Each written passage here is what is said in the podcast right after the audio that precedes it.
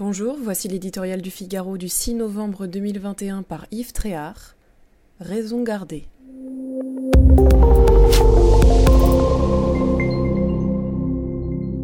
Si la prévision n'est pas une science exacte, le diagnostic non plus.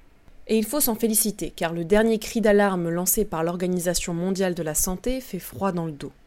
Le coronavirus, dit-elle, pourrait causer 500 000 nouveaux décès en Europe d'ici au mois de février.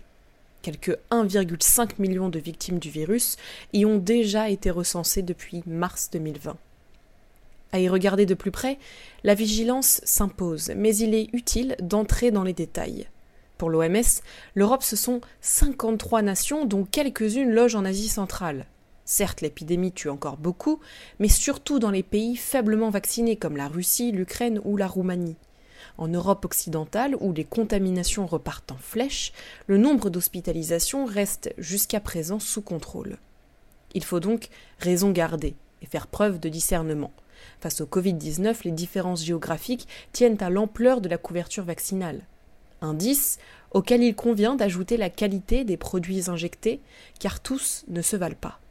Le respect des fameux gestes barrières, le maintien du port du masque, la Grande-Bretagne et l'Allemagne ont par exemple baissé la garde sur ces deux derniers fronts. Ici et là, la rudesse du climat et ses conséquences sur les modes de vie peuvent aussi favoriser la propagation du virus. La reprise épidémique est réelle en France, sans être jugée trop inquiétante.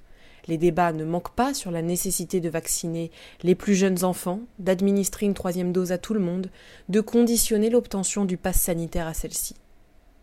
L'urgence commande surtout de vacciner toutes les personnes âgées et fragiles qui ne le sont toujours pas. Et la prudence exige de renforcer notre capacité hospitalière. En cas de nouveau coup dur cet hiver, l'exécutif payerait très cher d'avoir, en toute connaissance de cause, balayé cette insuffisance criante d'un revers de main.